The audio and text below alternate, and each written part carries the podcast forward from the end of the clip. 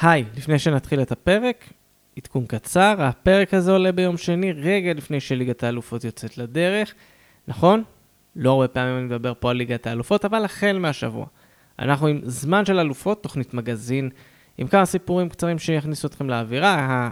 התוכנית עולה ביוטיוב בכל יום שני לפני המחזור, אבל לא לדאוג, שאלו אותי על זה, אז יהיו תכנים גם פה וגם בפייסבוק וכל מקום אחר, אתם כבר יודעים, עוד מעט יהיה פתיח, אז למי שלא יודע, אז גם יהיו עדכונים שם.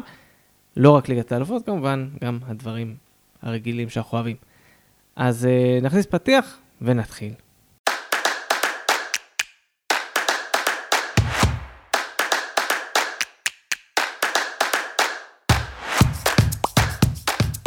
שלום לכם, זמן תוצאה, אני עושים מדינה, תודה שאתם שוב איתי. לפני שנצלול לנושא של הפרק, נזכיר לכם שאפשר למצוא את שאר הפרקים בכל אפליקציית פודקאסטים אפשרית.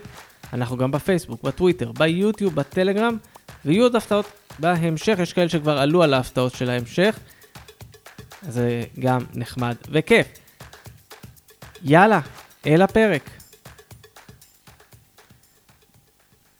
תראו, ביום חמישי הקרוב מכבי תל אביב תצא לדרך בשלב הבתים של הקונפרנס ליג. היריבה הראשונה שלה תהיה בריידבליק האיסלנדית, הקבוצה הראשונה מהמדינה שתשחק אה, בשלב בתים אירופי כלשהו.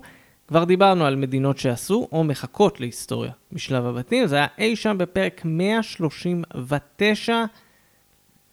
אבל היום אנחנו נספר סיפור מעניין על היריבה האיסלנדית של מכבי תל אביב, ליתר דיוק על זה שעומד על הקווים. תכירו את אוסקר רפן תורוולדסון, אנחנו נקרא לו פשוט אוסקר תורוולדסון. הוא לא היה אחד הכדורגלנים הגדולים בהיסטוריה האיסלנדית, הוא שיחק במשך שנים ב KR רייקיאוויק, מהליגה המקומית, ונדד לתקופה קצרה לסטרומגוצט מנורבגיה. הוא אגב ביקר בבלומפילד הישן, כשישב על הספסל במשחק של סטרומגוצט מול הפועל תל אביב במוקדמות גביע וופא בקיץ 98.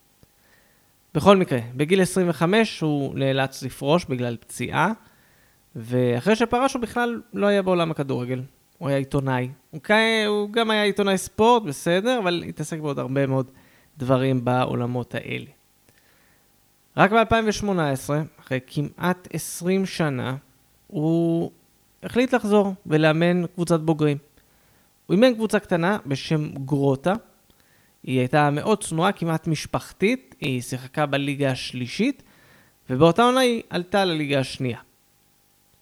במהלך אותה עונה, באוגוסט 2018, הוא עשה מהלך די מעניין. הוא העלה ילד בשם אורי אוסקרסון לשחק. עכשיו, מי שמכיר את האופן שבו נותנים שמות לילדים, באיסלנד שם המשפחה הוא בעצם השם של האבא וסון, כלומר אורי אוסקרסון הוא הבן של אוסקר, אוסקר תורוולדסון המאמן. עכשיו אמרתי שהוא הכניס ילד לשחק, ואני באמת מתכוון פה לילד, כי אורי אוסקרסון עלה לשחק בגיל 13 ו-354 ימים, כלומר 11 ימים לפני יום ההולדת ה-14 שלו. הוא כבש צמד באותו משחק. אוסקר תורוולדסון והבן שלו המשיכו לעונה נוספת עם גרוטה בליגה השנייה, וזה הלך מדהים. אורי אוסקרסון קיבל הזדמנות לשחק ב-12 מתוך 22 משחקי ליגה באותה עונה, וגרוטה, היא עלתה בפעם הראשונה בתולדותיה לליגה הבכירה באיסלנד. בסיום אותה עונה, האב ובנו נפרדו מהמועדון שקידם אותם.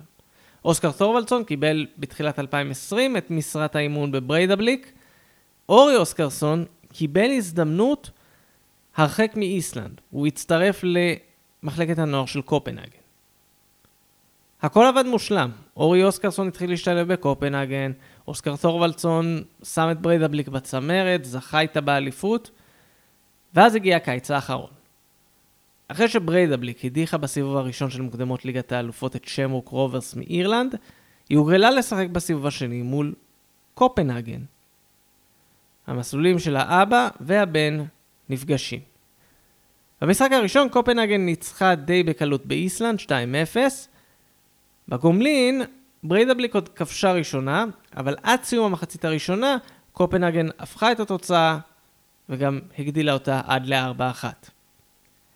את השער הרביעי, בתוך תוספת הזמן של המחצית הראשונה, כבש אורי אוסקרסון. יותר מזה, אורי אוסקרסון כבש עוד שניים במהלך המחצית השנייה, ממש בתחילת המחצית השנייה, והילד, שבאותה תקופה היה ממש כמה ימים לפני יום הולדת 19, פתאום כובש לו שער מול הקבוצה של אבא שלו. נכון, זה לא היה מפתיע במיוחד, אבל סגירת מעגל די משעשעת. אורי אוסקרסון וקופנהגן המשיכו לליגת האלופות. הם ישחקו השבוע מול גלת אסריי. מהצד השני, אוסקר תורוולדסון והשחקנים שלו יעלו השבוע לבכורה לא רק שלהם, אלא של הכדורגל האיסלנדי כולו בשלב בתים אירופי.